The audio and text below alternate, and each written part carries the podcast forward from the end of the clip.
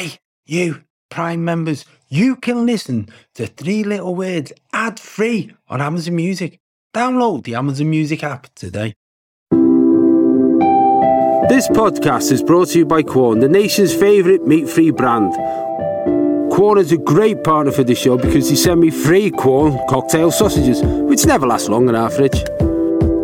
For each podcast, Tony furnishes us with a new fact from our sponsor. Yeah, let me furnish you. Fabulous, you. So, let me furnish you with a quacked, not a sentence I thought I'd be hearing myself say today. Quorn is made from a natural nutritious fungus. It's found in soil first discovered in a garden in Buckinghamshire in the 1960s. It seems that there's loads of people these days cutting down on the amount of meat that they eat for reasons that are related to health, the environment, animal welfare. If you're on that journey, you won't go far wrong by popping some Quorn in your shopping basket every week.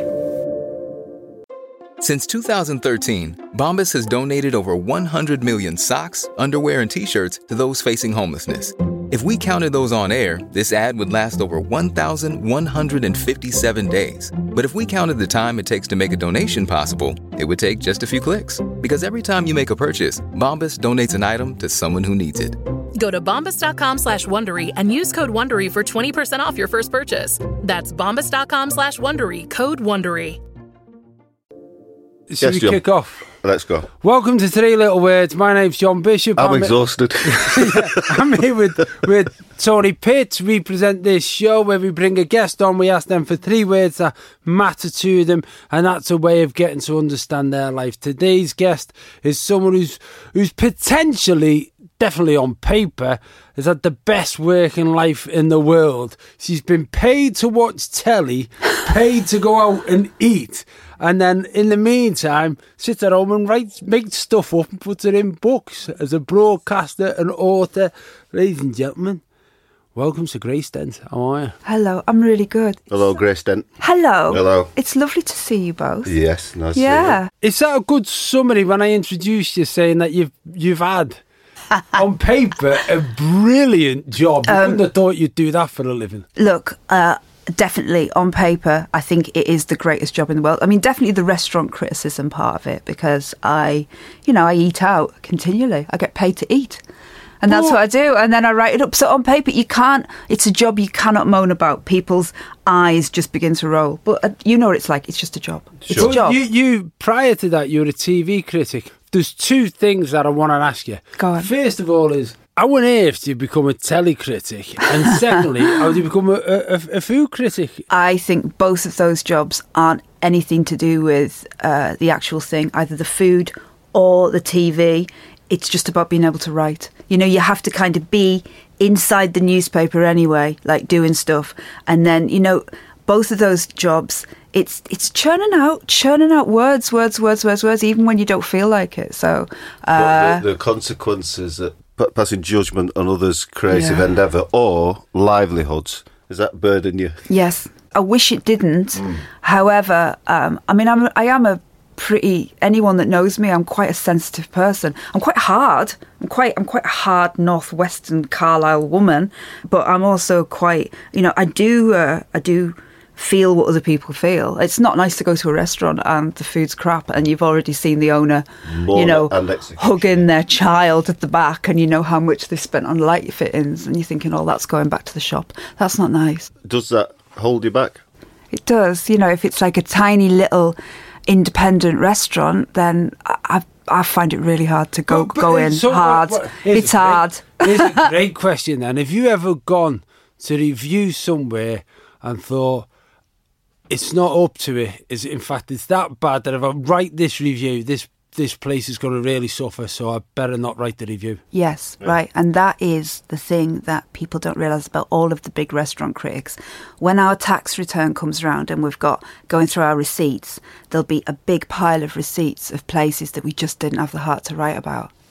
Oh my God. You just haven't. You just can't. So that means that if anyone sees you somewhere, it's not a guarantee it's a good place. This could be one of the shit ones. It could doesn't be. Even make it. Nice man shit chips. Do you know? Is what you'd want to put, surely.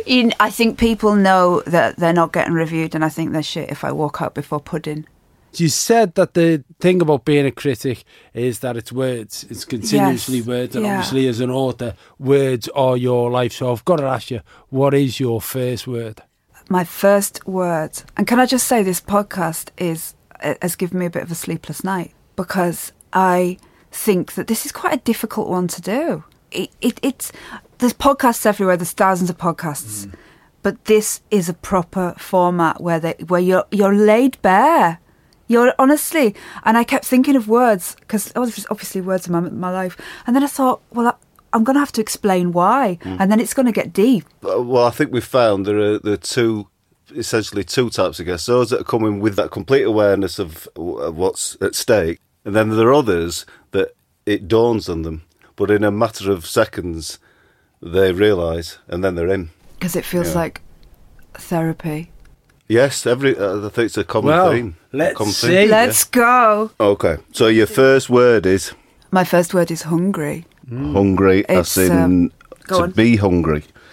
Okay, from the Old English, hungor, unease or pain caused by a lack of food. I think it's the... so this isn't a note, so this is relying on my own knowledge, which is minimal, but I think it's ghrelin. Is it ghrelin, the hormone? I think that's what causes hunger pains. From 1200, the meaning of a strong or eager desire. Mm. And then a couple of quotes. Seneca, a hungry people listens not to reason, nor cares for justice, nor is bent by any prayer. And then Brecht, who said, hungry men reach for the book, it is a weapon.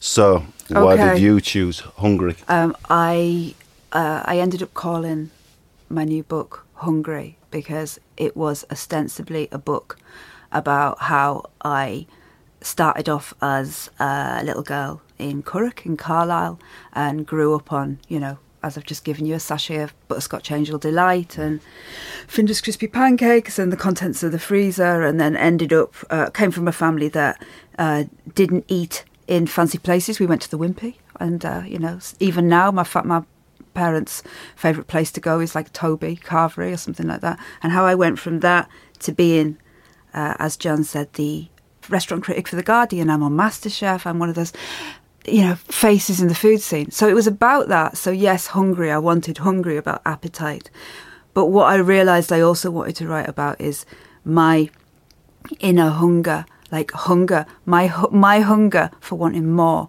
and wanting to first escape Curragh.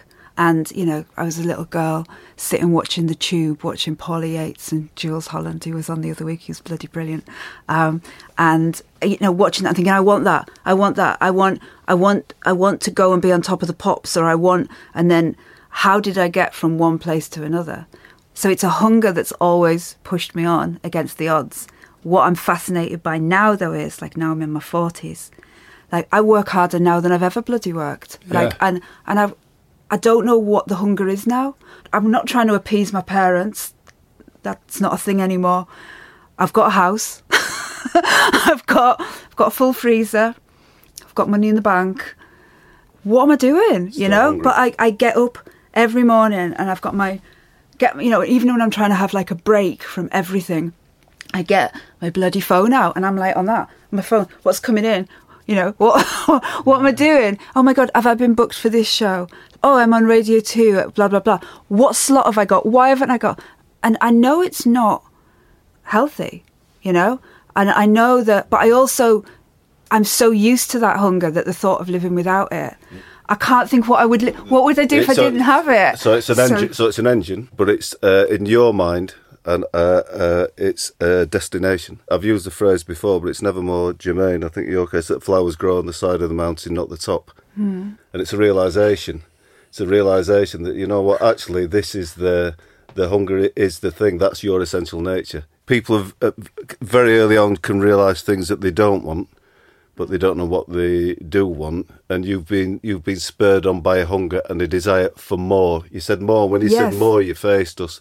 It's a little click in your face more, because essentially it's that, is this it?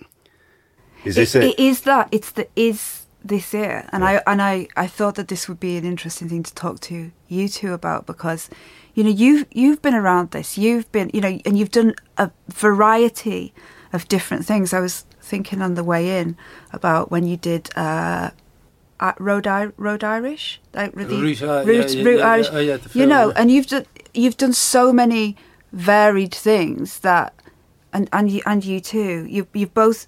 That surely there must be a point where you've done it all. Have you done it all? Yeah, but it's a funny thing, because you've used the word hungry, whereas people could use the word ambition. But as Tony said, there's also a little bit of a drive, because, like, we've all done it. We've been lucky enough to have done things within our careers that none of us maybe expected to work out or anticipated. But it was so funny. I've literally come in here from being at lunch with a friend of mine, and we've gone through this whole thing, both of us, you know, mad busy, and then all of a sudden everybody stops, you sit, you think about it and go, what am I going to do? And then you start reevaluating, and you want to get busy again, because that's who you are. It's just that within the environment and society that we live in, one route takes you to a way that might make you more known to people. But if there'd have been no television, or there'd have been no reviewing, you would have been a busy person in whatever life you would have lived. There's your moment. Sorry. No, I was going to say, the real sadness of everyone's life is wanting to have someone else's. Do you live free of that? Do you both live free of that? Yeah. Can you put the television on a night and just casually watch it without seeing something on there, somebody, and think, why didn't I get that show?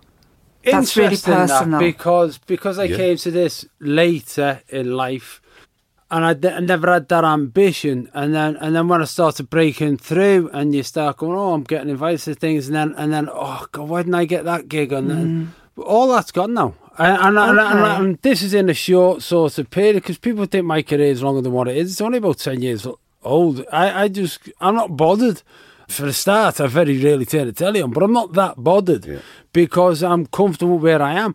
But I'm also, you know, I'm 53 years of age. I'm a different person than I would have been if I was 33. If I was 33, the fire would have been...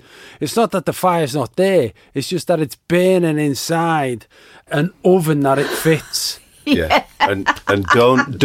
You know what I have to say? Yes, that surprised me. Yeah. The thing is, don't compare your insides to somebody else's outsides. My God! I think that's one to carry with you. That helps me. And I just to back up what John said, that's part of. I mean, I'm an actor and a writer. I essentially think of myself as a writer that acts. So all actors are taught to. You know, you've got to go into that room and think, you'll be lucky to get me. So, you know, it's an awful lot of, you'll be lucky to get me. You've got to have that. And I kind of, it's just a dent of personality. I kind of think, well, if I'm not doing it, I'm not doing it. Yeah. I can honestly say, I don't watch telly so much, really. And I can honestly say I've never watched and thought, I should have done that. I've watched and thought, you're terrible. Mm. Yeah. But yeah. I've not think. No. When he says you're terrible, not you. No, I knew it was. I know. Yeah, but you watch me personally many times. For you, you've done this journey, as you say, you come down and then you get into this, you know, work with the Guardian, is all of a sudden everyone's got assumptions of what that world is. I want to understand the bit in you that said, I'm not going to stay around Carlisle, I'm not going to stay up here. I want to know what triggered it, what happened. I think that people like me from, you know, 1970s, 1980s, working class childhood, we weren't inspired by the idea of academia or high flying careers, because that wasn't around us. That wasn't what our families were doing. What we were inspired by was pop culture. It was pop culture that brought me up. It was sitting and watching Top of the Pops on a Thursday night, or The Tube, or you know, these magazines, Smash Hits, the NME. My brother, you know, I remember my big brother Bob giving me Parallel Lines by Blondie on vinyl when I was a tiny girl, and it's those, you know, I always say I was brought up. My ideas of grandeur was, you know, Elsie Tanner on Coronation Street and how amazing she looked. Yeah, she always looked just looked like amazing. That kind of that brassiness, and you know, like the Human League, seeing Joanne and what's the other girl called? Joanne and Suzanne from the Human League on Top of the Pops, and like, I'll get on the Don't You Want Me video, and I'm getting out with like a floor-length mink coat on. And it was stuff like that that made me go, oh, I just want to go to London. I just want to go. I want to go to London, and I want to whatever's going on Smash Hits. I want, you know, especially I always think, you know, I think a lot of writers say this Smash Hits was a real gateway for them, because the team that were writing it were very funny and droll, and it was there in every caption. It was there on the letters page, and there was a bit like, oh, these people... They understand me. There's an irony. All these strange names for the pop stars, and, you know, Paul, Fab, Macca, Wacky, Thumbs Aloft, and all that. So it was that, and I think I just wanted to go where people might understand me. So I had this conversation about Bowie the other day, and I'm not given over to social media. You know, I don't use it that way ever. I've never been compelled to comment on anything that I've felt. I don't want to use it that way, but I was compelled to when Bowie died, because I remember seeing Bowie was building blocks for me, because I thought, oh, fucking hell, he's alive in the world, and he seems to be, he's stood up, and and people look at him, and he's so he's got through to where it'd be, what, 10 years older than me, 15 years older than me, and that it was a kind of, it both excited me and calmed me. Yeah, but that thought that Bowie was at, and it gave it a focal point, because it was every northern household. We've all grown up in that house, but what the fucking hell? What's he trying to watch? I remember thinking, well, you know what? That's it explained me, or gave me the early inklings of. That when you put on Whistle Test or something on the BBC Two Whistle Test, and then suddenly. I mean, I remember seeing these people for the first time, even if it's like Boy George or Susie Sue or Morrissey, the first time you see these people, exactly, you're right. There's something out there, and I'm hungry, and I want to. But you, it seems to me that your access seems very much music driven. So why didn't you work within the music field? Well, I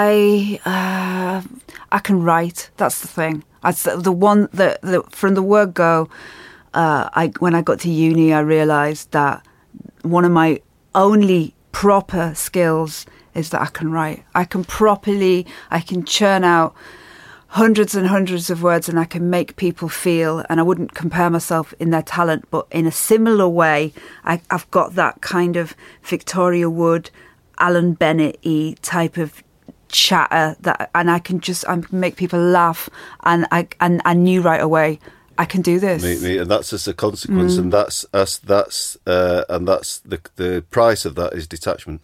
The price of that is the price. So I'm a writer. I was a writer I was born a writer. At 5-6 years old, they asked us to write about going to the museum in Sheffield, and I did. Yeah, it was just an absolute. So I understand that completely, implicitly and instinctively. But for you as a journalist, because I know you started breaking through as a student, writing for Cosmopolitan and so on, you've always had to write through the filter of an editor. Yes. You know, it's different with your novels, but your day job requires the filter of an editor. Mm-hmm. How many times have you thought, I don't want to write this, but I need to write this because this pays the rent. I need to fit what they want me to write. All the time. I mean, how do I have to write? I mean, look, I've got a regular Guardian column, which is, you know, 52 times a year plus Christmas plus holidays plus whatever, and that is on top of all my work, on top of my BBC Radio 4 show, and I've got a BBC 4 television show, and like, so, you know, there's some that are an absolute joy to write for The Guardian, but I think that I have to bloody do it. I've got to do one right now. I should be writing it right now. But that's the thing, like Tony's always said to me, and you've said it, and it's been reaffirmed that if you're a writer, you write. Yeah. Yeah, that's what. If you're a bricklayer, you put bricks on top of bricks. I've got to ask you this though, because this is where we differ, and it always fascinates me. I'm not a pen for hire. Somebody asked me to write something. I got a column or to write TV. I got anything that's done by committee that has to go through the filter. No, but you... But, so is it what's allowed you... So is that pragmatism, or some writers, is it the case that... And often there's a comfort because it's within parameters and the parameters are clear and they're understood, there's actually a freedom there. Do you know, like, so when I write, the idea of having a big empty page can be terrifying. It can be to some people. It's not to me, I love it. But do you find that there's freedom...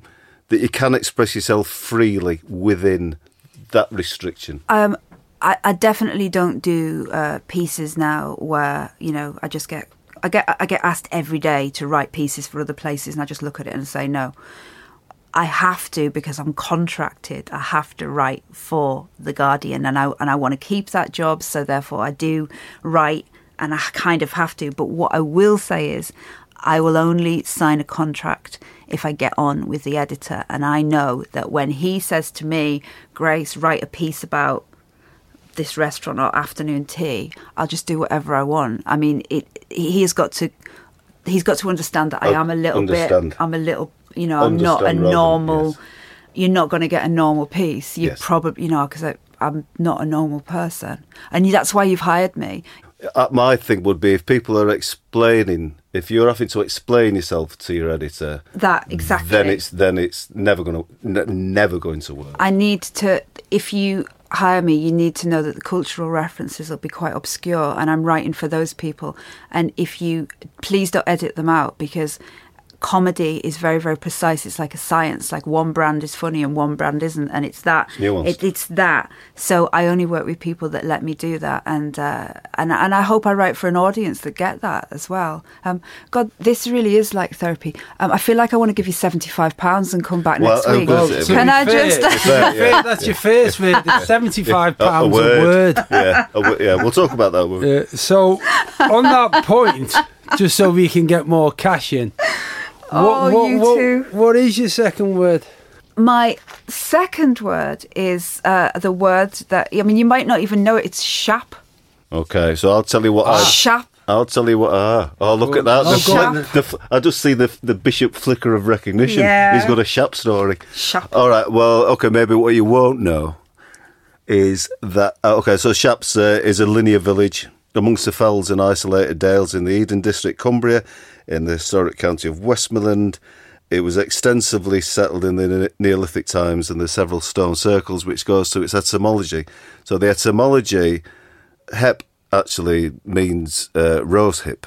So that's why I was confused. But in this case, it's from hep, which is yip, which is the Old Norse word for heap. So shap means heap of stones, and it's probably referring to an ancient stone circle or the stone avenue, which is just west of the village. What I do know about Shap is because I think it was Trollope wrote about Shap, because Shap's, it was a coach stage on the way up to Carlisle, and that was the source of its wealth. And what I know, it's thinly populated and cold. So why did you bring a Shap? Shap is a place that I just have this warmth for it. I love how remote and desolate it always is. I grew up in the north, in Carlisle, and when I was growing up, it was kind of always a bit of a joke. Shap was almost a bit of it was a punchline. It was kind of, if your mum and dad were arguing, your dad would say, I'm going to go and get a house in Shap. Or if it was a really, really freezing day, we would wonder, like, what's it like up in Shap? It's the most, and I'm going to say this, if you're listening to this from Shap, I say this with affection, it's the most godforsaken. Yes. It is a godforsaken place. And when you're coming from Euston to Carlisle, there's a part where you suddenly reach Shap, and it's the highest part on the West Coast track, and you're climbing and climbing and climbing, and even if, you know, you could have come out of Euston wearing like flip-flops and shorts and be really hot, when you get there it will always be grey, always, no matter what time of the day.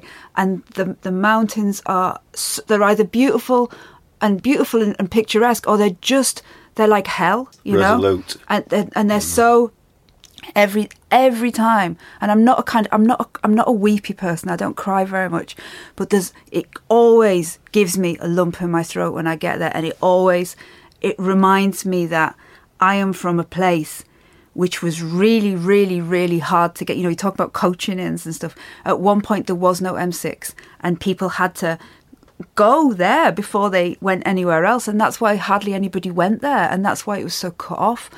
There's something about it. It affects me. I'm sure people that live near the moors, and I'm sure they feel the same about places there. There's a bit of it that is in me. And whenever I go through it, the most godforsaken it is, the more I love it, yes. You know? And you can never pay it justice, because I'll be coming back on the Euston train to see my family, and I'll have my face against the glass, you know, and then I open my eyes and it's Shap. And every time I try and take a photo to have it, you know, so I can take a piece yes. of it back. Oh, there's yeah. There's a brutality, there's an indifference, there's a resoluteness about it. It feels like it's eternal. Mm. It's eternal, and it's a pull, and it's inside you, almost inexpressible. Yes, yeah, and I love it when sometimes if you're sitting on the train, there's lots of tourists, and you know people. You can see their eyes begin to light up as they see it, because this is their kind of first taste of the lakes, you know. And it isn't officially the lakes, but it, you know, it's enough. We're getting there, you know. And it's, I don't know. There's something magical about it. So, did you spend time in Shap? You live near it. I know. I'm from Carlisle, which is not really near it, but Shap is. The kind of place, like in the 70s and the 80s, when you took your gran out for a day in the car, you might end up in Shap. That's what I mean. Shop. Pub lunch in Shap. Pub lunch, do a nice ploughman's in Shap. Yeah. I'm trying to get to the understanding of the importance of the place. Is it important because it's symbolic of you going home, or is it important in its own right as a place? I think that... It's definitely symbolic of maybe my childhood, because it was probably one of the most remote places that we knew, and I think that my dad and my mum used to probably always use it as a joke, because Shap is really just one terraced road as well, the actual Shap itself, and I think that. We used to just laugh about it. We used to laugh about how, even though we were a really small family, like we still couldn't really sit in a room together without getting in an argument, because we're northwestern people, and we just shout at each other all the time.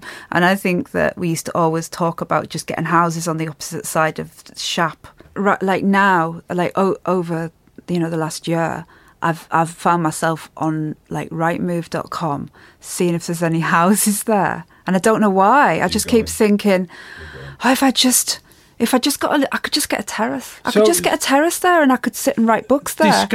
Describe you living in Shap. I mean, Shap. That's why I laughed. I've just slipped up my own story. That's why I laughed, because I was doing a gig in the Sands in Carlisle Sands, and part of my childhood as well. So I'm on stage. This is why I laughed about it. Yeah. I didn't realise you were going to talk about the place. Yeah, because. No, I'm on stage, and there was a bit of banter with a fella in the front row, and it was and he wouldn't shut up, and his wife was sort of sat next to him, and as I was going, and I sort of put him down a bit, and then I moved away, put him down a bit, and then his wife said, "Why don't you just get him to Shap?" But I thought she said, "Get him to shat," and then I thought, "Is this a fumbling thing to get him to shit his pants?" So then I just did this 10 minutes about getting this fella to like. Have a dump in a nappy and everything. And I just went on this bit and she went, "What are you on about? Shap. It's Shap the place." So that's what made me laugh. Yeah. So anyway, if you have this vision of yourself right up in Shap, and like we've all had those moments where you think, you know what, I could just live in the country. Why am I doing this? And I could just walk around. Do you see yourself like baking bread, chickens in the garden, barefoot, or do you see yourself locked in with a writing away, ferociously telling the world what's on your mind? I think that I imagine that I'd have like a lovely bedroom with a really big bed and really lovely covers, and I would like spend a lot of time just with my laptop in bed. I'd probably have a few cats, and then I'd just feed more cats until there was just more and more and more cats. And I think I would just Would I bake bread? Everyone thinks they're going to bake bread, don't they? But do they really? And then when you bake the bread, then you've got to eat the bread. And then you've got to keep eating it and the cake. Do you bake bread? Do I bake bread? Do you bake anything? Only got into cooking this year. Yeah. You know, Tony's been a bit... In fact, I remember one of my first memories with you is when I went to your flat in Leeds and you made me lunch, said you want something to eat, and you come out with this tomato drizzled in olive oil with mushrooms on top, like it's a batter thing. And I was like, that's good, isn't it? Do you ever feel like you're settling? For your foundation, that is. Maybelline's new Instant Age Rewind Eraser Foundation doesn't settle into fine lines and wrinkles. With SPF 20 and moisturizing pro-vitamin B5, this foundation not only provides medium coverage and a natural finish, but also protects and nourishes your skin. And the best part? The blurring sponge tip applicator makes application a breeze. Say goodbye to cakey, uneven foundation and hello to a flawless, radiant complexion. Try our new foundation today and see the difference for yourself at Amazon.com/Instant Eraser Foundation. Hey, I'm Ryan Reynolds. Recently, I asked Mint Mobile's legal team if big wireless companies are allowed to raise prices due to inflation. They said yes. And then when I asked if raising prices technically violates those onerous two-year contracts, they said, what the f*** are you talking about, you insane Hollywood ass So to recap, we're cutting the price of Mint Unlimited from $30 a month to just $15 a month. Give it a try at mintmobile.com/switch. $45 up front for 3 months plus taxes and fees. Promoted for new customers for limited time. Unlimited more than 40 gigabytes per month. Slows full terms at mintmobile.com. You know what I mean? Because I've never been a cook. I have been this year and I've loved it. I've really got a new appreciation for food. Yeah. And baking is something that I would like to do more of. I see all of that. But it's just, when you say to people, I want to live in this other life, there's just this thing that I think a house like that's got to smell of bread. And I think it has to smell of bread and also dogs. Yeah. We can say if there are any estate agents from Shap. Or Shat. Either of them. Lovely house in Shat. It's cheaper in Shat, I think. I love that you went to the Sands Centre. I think they're pulling the Sands Centre down. The Sands Centre is one of those places where when I was growing up, Kenny Dalglish opened it and it was such a big deal. King Kenny. And you couldn't, it was the only place to play because there used to be the market hall, but then they pulled that down. So and I think it was a little bit atmosphereless. It's a big. It's got the pool and everything. The thing is, it's the only place you do a gig and smell chlorine. Because for those who don't know, it's like a sports centre, really, isn't it? That's exactly what it is. Put a stage in. When you tell that story, that's because I'll carry that with it. It's making my eyes water a bit because I know what sort of hiding that bloke will have got. That won't have been because you're fucking relentless. If he's nobbled a couple of times and then you've got onto that'd have been 8 minutes. Shat, and then it just went quiet. And so Shat. Right, moving on. So. What's your third word? Okay, my third word is probably the most... Well, actually, Shap was quite unusual. Okay, this is unusual too. It's askew. Askew. Oh, askew. Okay. So askew, ask me, in an oblique position of uncertain etymology, perhaps literally... I think this sounds likely as well. It's from the Old Norse word scar. I think it probably literally means on askew. The meaning... to depict unfairly was first recorded in 1872, the notion of giving oblique direction to, hence to distort or to make something slant. Definition, to one side, out of line, in a crooked position, awry. The adjective is disapproval or scorn, contempt or disdainfully. And the quotes I've got are... Okay, well, one, Tolstoy is probably worth. The man who suffers because one leaf is askew in his bed of roses suffers as much as he now suffered, falling asleep on the bare, damp ground, one side getting cold as the other one warmed up. Askew. Why did you pick askew? I love it as a word. I think that all writers have words that if somebody was going to... look at a copy and go, who the hell wrote this? I think if you saw that word askew, I think a lot of people that know me would go, that's definitely a Grace Dent piece. It's the kind of, it seems to come up quite a lot. I often use the word askew personally when I'm talking about me and when people ask how I am, right? Because nice. I don't think that I am, if you say, how are you, Grace? I don't think the accurate answer is, well, actually, I feel completely mentally ill, because it's not that. I don't. I feel a little bit askew. And I feel like that, you know, when I'm sad or when I'm down or when I'm hungry for ambition or I feel guilty or I feel I haven't slept well, I often think that my brain is just a bit askew and I'm at that frequency. I was saying before, don't hire me as a writer if you don't want someone who's a little bit feral and a little bit maybe not going to do what you want to do. I chose askew now because I think that right now when we're recording this, I'm in London at the moment and I'm going around and I'm seeing people, I'm working with people, and we all say, hey, how are you doing? And people go, oh, I'm okay. And then the moment you start to speak to them and you just get a little bit under the veneer, they're not. No one's okay, nobody, right? No one. We're all askew, right? There's suffering everywhere. Everybody, whether it's, you know, you're never going to see your mother and she's in shielding, and or, you know, somebody you know's lost their business or they've lost their job or they're just paranoid. They've properly got terrified of the pandemic. Yeah. I just feel that askew has been something that I've been saying a lot recently. I've been going, I just feel askew, you know. I'm still jolly, I'm still happy, I'm still holding it down. I'm still doing bloody 6 jobs and, you know, sticking my makeup on, and I'm doing everything, you know, paying my mortgage.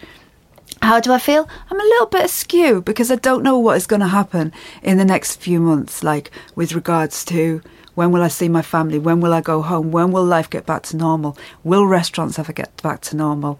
Is this it now? Will I ever be able to go to these things we took for granted?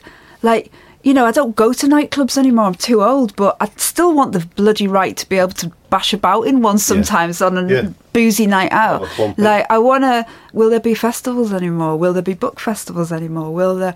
Oh, I mean, these are just very personal things. But it's that kind of barely concealed terror with a big smile on my face. But I'm askew. Is this because of the situation that we've been through with the pandemic? If we were doing this podcast with you before March, you know, in 2020, would askew have still described you as a person? Yes, I think it would have described me then, because I am the only way that I can do what I do, write novels and do all of these things, is that I've always worked on that kind of frequency where I feel everybody's joy and I can sit down and kind of like really centre in on how people feel very, very, very quickly. And it's a massive skill and a massive treat, but it's also a massive pain because I'm feeling, you know, I sit down and at the moment I'm doing so many recording Christmas specials all over the place, and I'm like sitting down in the makeup chair. And they're like, the woman, you know, everyone that puts my makeup on, they're like, are you all right? And I go, no, are you all right? And they'll be like, yeah, well, I'm trying to home educate 4 children at the moment and my husband's lost his job. And I'm really feeling it. I feel like I'm wanting, even though I'm not allowed to hug, I'm giving hugs that I probably shouldn't be. So I think, I think that you're a hyper reader. I think you want to, I think that you can, you know, I bet you knew when you were young that people didn't necessarily mean what they were saying, and there's a kind of madness in that. And if you can see people, I see people as well, and that's why you're a writer. And if you talk, you write. That's how I know you're a writer, because of the way that you talk. When there's something like the pandemic, it's fucking white noise. It's white noise because it's all that subtle, all that nuance, and the things that you pick up and you've learned to live with. You learn to live with that. So I know when I'm being lied to. I know I can feel people, and you can feel people. Now there's this generalised anxiety disorder around everywhere, and if you're made the way you're made, that is going to be like fucking tinnitus. Innit? It's just permanent, and you can't turn it off, and you can't negotiate with it, and that sets up a kind of madness, I think, in you. Yeah. You sort outside, that sets up that thing where you just want to go, hang on a minute, you want to scream because you know that bed in Shap that I'm talking about. Yes, that's it. I just want to get into the bed in Shap and just listen to Radio 4 to Melvin Bragg's In Our Time. Yes, me too. And let it all... And just let it all go. And I keep thinking maybe 2 years and it'll go back to how it was, but I don't know. And let me reassure you, it's a worldwide authority. As we're surrounded by it, everybody I meet's a fucking expert. It'll be all right. It'll be all right. It'll be all right.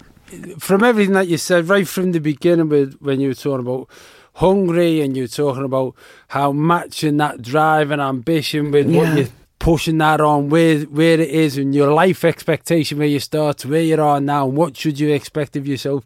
You always have been a scoop. As Tony said, if you're a writer, you have to be, because if you're not a scoop, if you're not on a slant, if you're not stood on a slant, you see the world the same way everyone else does. You have to be seen at an angle, otherwise you don't see what others don't see. Is there a big part of you that's a mystery to you? I know I'm not normal and I'm continually surprised at myself. You've said that though. Do you know why? Do you know what? I'll tell you what you are. This is going to help you. You can take this with you, right? I'll tell you what you are. You're an artist. That's what you are. Know. Now it all makes sense. If you take that, then it all makes sense. But that's what I was going to say. You said that throughout this, keep on going, and I'm not normal. And if people want to hire me, they've got to have somebody who's not normal, who's a little bit this, a little bit that. But had you grown up in, I don't know, Bohemian, Islington, with some Bohemian households rather than in Carlisle. Oh, thank God I didn't. What you would have grown up with is surrounded by people going, hey, it's cool to, your normality in terms of your life expectation, I would imagine growing up in Carlisle is not the normality you live. So therefore you feel askew because you are always out of kilter. I'm really glad that I didn't grow up in a Bohemian family, because I don't really get on with Bohemians. I think that they need to clean their house more. Yeah. I just can't. I just go around and I just go, this place would be lovely if you just maybe got like a Febreze and just Febreze your sofa and maybe just like got some of the blue bottles. Must be clean Bohemians. Every Bohemian. I think that it often feels like it's clean, but then you realise they've just got like a big bunch of flowers and that's masking the cat piss. Like that's what's generally happening with Bohemians. There's a Western musical, Bohemia, masking the cat piss. What I find with Bohemia, woman who says you'd have millions of cats in a house. I would have cat litter trays with an inch of the life. I would have cat litter trays, and they would be good cats. But no, what I find with Bohemians is that they continually live in a self-made turmoil, and that's why I can't be around them. So they're constantly like shagging each other's husbands and then going, oh, I'm so upset that I'm in trouble because am I in trouble again? What have I... What? All of that. It's all very... Well, we all know that type of person. As a husband, I don't know any Bohemians who shag me. Get up to Shap. You need to go and live in North London. That's where you need to go. But this, let me come back to this word askew, because I do, again, I love the word, but I love what it means. It's like seeing life through a different prism. And I guess, and I also accept what Tony said, whilst we've been through this pandemic, when everyone's forced to readdress life and what they're seeing and whether it fits into the narrative that they were expecting, then everyone feels a little bit askew, which probably makes those who are stood to the side be even further to the side. Can I just ask you, what would you like next? What would be, apart from, everyone, we want everything to go back to normal. Forgetting that, again, thinking if I interviewed you, if I asked you this question, if we were doing this before the pandemic, what would have been the thing that would have made you feel like you fit in? Or do you never want that? No, I don't ever want to fit in. What I just said before the pandemic is that I've just gone through a period of my life with my parents both getting old and ill, and I feel as if that has been so much a part as like a back... That's been the continuous story in my head for so long, and I think I'm going through ambiguous grief. Yes. And I think that I would like to move through that and to start a new chapter. That's what I'd like. Is that what do you mean by ambiguous grief? That was going to be my next bit with my last word. Well, we'll do your last word if it ties in. What is your last word? Oh God! So the word. Sorry. Jesus Christ! So the word that I never ever want to hear again is dementia, and it's not because it's like I want to live in a world where I never want to hear it, like world peace or something. It's not. I'm not being kind of soft and cloying. I just have gone through like 12, 13, 14 years of my life where I've had to think about I've lost my father with dementia, and I've just had to think about dementia continuously, yes. Right? Continuously, the administration of it, the working through it, the family plot of it all. And my father is still alive, but he doesn't recognise me anymore. And I feel as if when I walk around and I speak to people, which I don't talk about it very much, but and when I do talk to people, everyone else is starting to have their stories, and because it's such a big thing, everyone's bloody got dementia. People everywhere, you know. And if I could never hear that word ever again, just because it's hell. So that's it. That's the word. I would like that to be taken away, and for me to live in a world where I never have to speak to anyone and they go, "Oh God, I think my dad's got dementia," or I think, "Oh God, well, you know, we've just put my mum in a home," or it's because it's hell, and it goes on forever. There's no end until the person dies. Sorry. I've really brought the room down. No. It's... I hear you. So, we don't have to apologise. Yeah, it's like... We hear you. Yeah, so it's just that. And I think that I think that it's a really overlooked thing. And I think there's people all over Britain now suffering because they're keeping it secret. And I don't just mean... the people who've got it. I mean, the families kind of hoard it, you know. They will hide it, you know, because the moment that you admit it, life's never going to be the same again. You're going to, especially working class people, you're going to have to let like social workers into your house, which is bad, you know. If you're, it's all that kind of thing. So that's my word that I'd like to put in the bin. I'd get an argument from this part of the room. Yeah. It's hard. It's a hard path.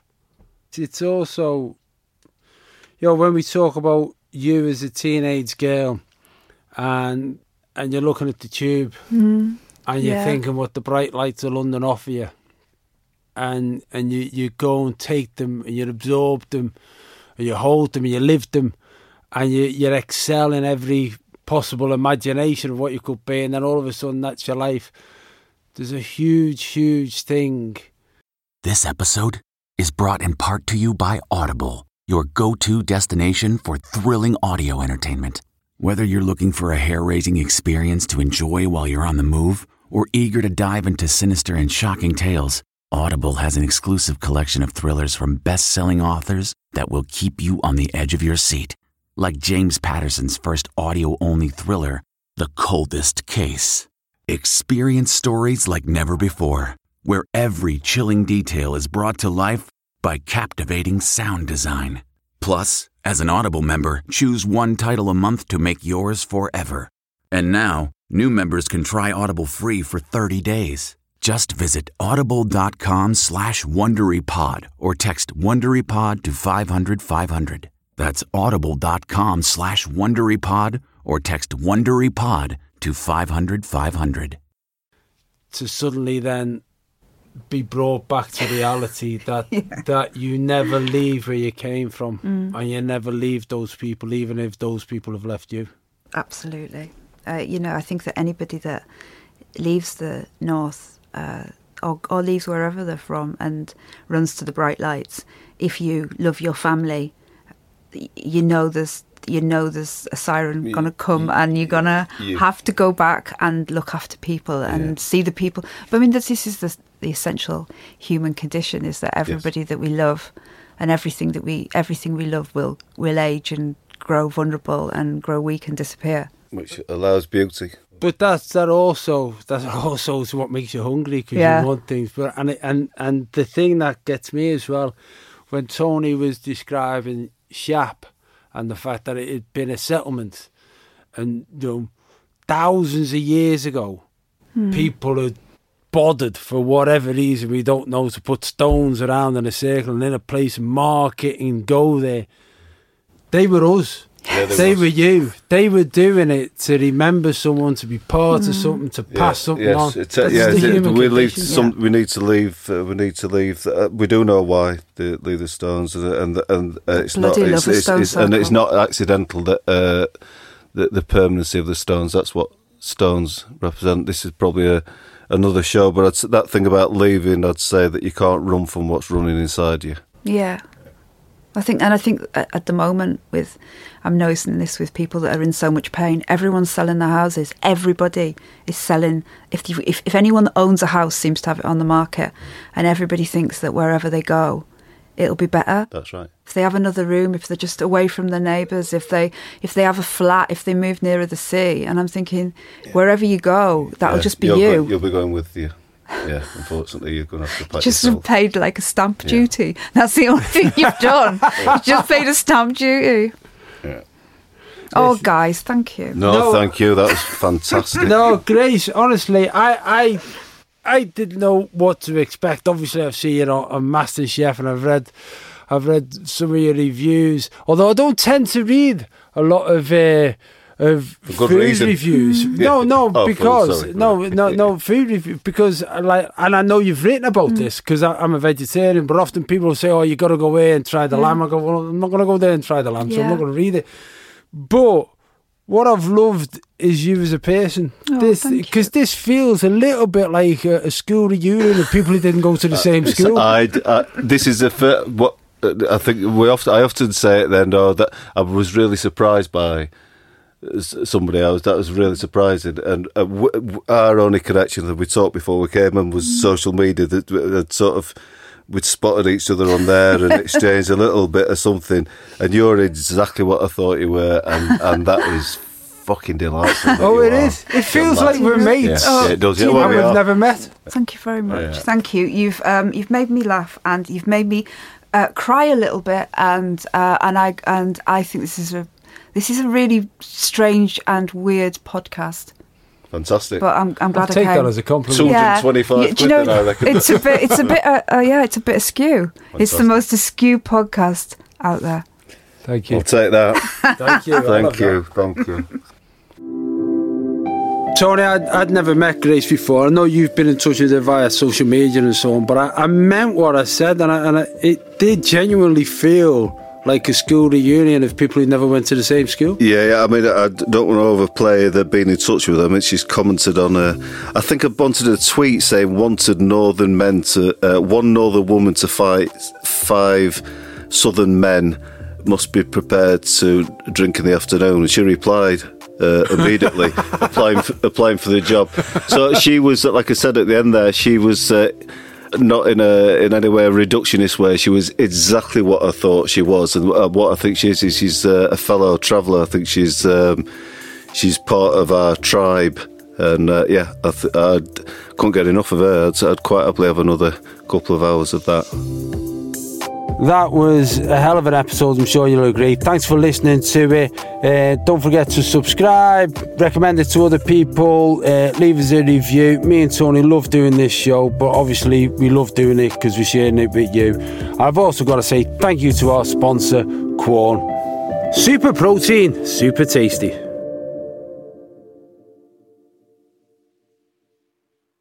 Are you tired of dating assholes? Do you want a Prince Charming? If so, we're filming a reality show. Sign up here. 12 American women are flown over to the UK for a bachelor-style reality dating show. There are so many questions about a show like this because it's so odd.